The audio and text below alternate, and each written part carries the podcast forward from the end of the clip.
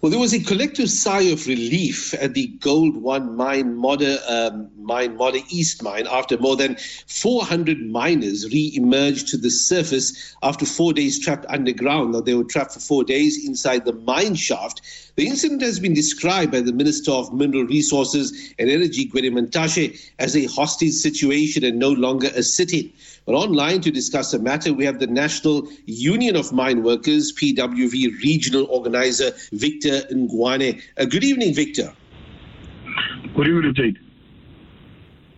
Victor, it is believed that this was a sit in after the mine retrenched 70 workers who were alleged to have participated in the previous sit in, and this was in October. But apparently, it, it, turned into a hostage situation. At least that is how the uh, the the minister is describing it. What, what's the actual situation, or what was the situation, Victor? The situation was a hostage, and uh, it is not the same group. Remember, there, there are rotational shifts in in Gold One where if you work uh, two weeks night shift, you then change the other week. So the group that uh, stage this uh, which was uh, labeled as a sit-in when it started, it's another group, a different shift, uh, to put it correctly. Hmm. So there are allegations that white miners were targeted, stripped naked, and beaten underground. Have you been able to verify any of these claims? Yes, uh, that's what then informed uh, everyone was on surface to say, no, this is a really not a sit-in. Uh, it's a hostage when uh, a miner resurfaced and was evidently beaten and, and stripped naked. He was even sent on surface naked. So obviously a sit-in is where you voluntarily sit uh, whether you are 10, 20, or 30, it's a sit in. But once you want to force everyone who's underground not to resurface, it's no longer a sit in. It's now kidnapping and holding people hostage. Yeah, we are keeping them there against their own will. Are you confident that all employees have resurfaced? And did any need medical attention when they resurface? Yes, remember the total of 13 employees. Uh, who were hospitalized upon resurfacing. So they did need medical attention and they were taken to, to hospital. Mm. Victor, obviously, there has to be a proper investigation how the situation escalated to such uh, a point of violence, uh, and which union was responsible for threats to even start killing miners if their demands were not met, as were the, uh, you know, of course, the threats that they now issued. Uh, talk to us. I mean, how will the investigation take place, and will criminal charges be laid? Remember the first hostage, uh, we were told that they are ongoing investigations but unfortunately there hasn't been any arrest related to the hostage.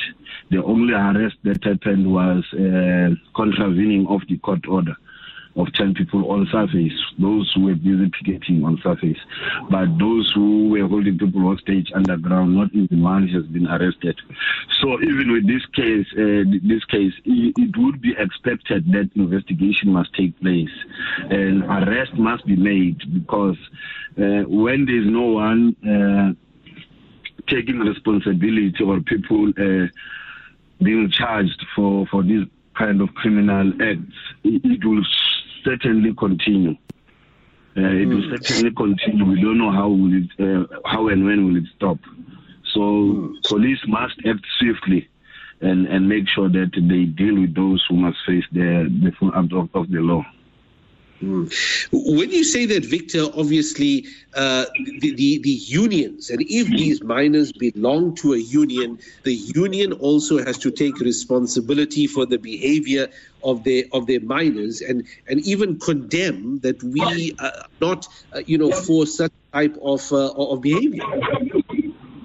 Yeah, NUM has been outrightly condemning the behavior. There are processes in how to uh, resolve disputes the initial sit-in was uh, as a result of the close shop agreement. They were claiming that they are holding these people hostage or what they were reporting on the media as a sit-in because they wanted to be to be unlocked. That has happened. uh, NUM has voluntarily taken a, conscious decision to terminate that agreement so that uh, whatever dispute they might have over that particular agreement can be done away with. But now you see series of sitting and hostage situations. Uh, we can't really say at this point what must be done by NUM as a, a, a union to try and make sure that this thing does not uh, continue. But employees themselves must take responsibility.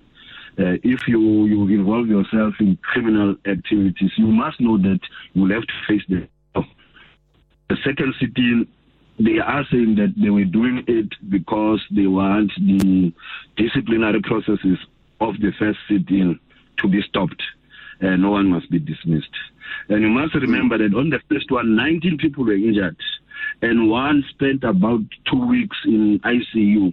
Now, these people are saying no one must be uh, charged, no one must be dismissed for that. Everyone must just be be led back into the mine. It, it's highly impossible that that can happen. Hmm. Victor Ngwani, thank you so much for your time this evening and for some insights into the uh, events coming out of the Gold One Mine Modder uh, East incident. Thank you for your for your update. Thank you very much. Okay. Well, that's indeed a dangerous situation where you have, uh, uh, you know, uh, uh, people trapped underground, being held hostage underground, and and certain groups of miners being being attacked for not, you know, actually playing along or being seen as colluding with, uh, you know, the mine bosses.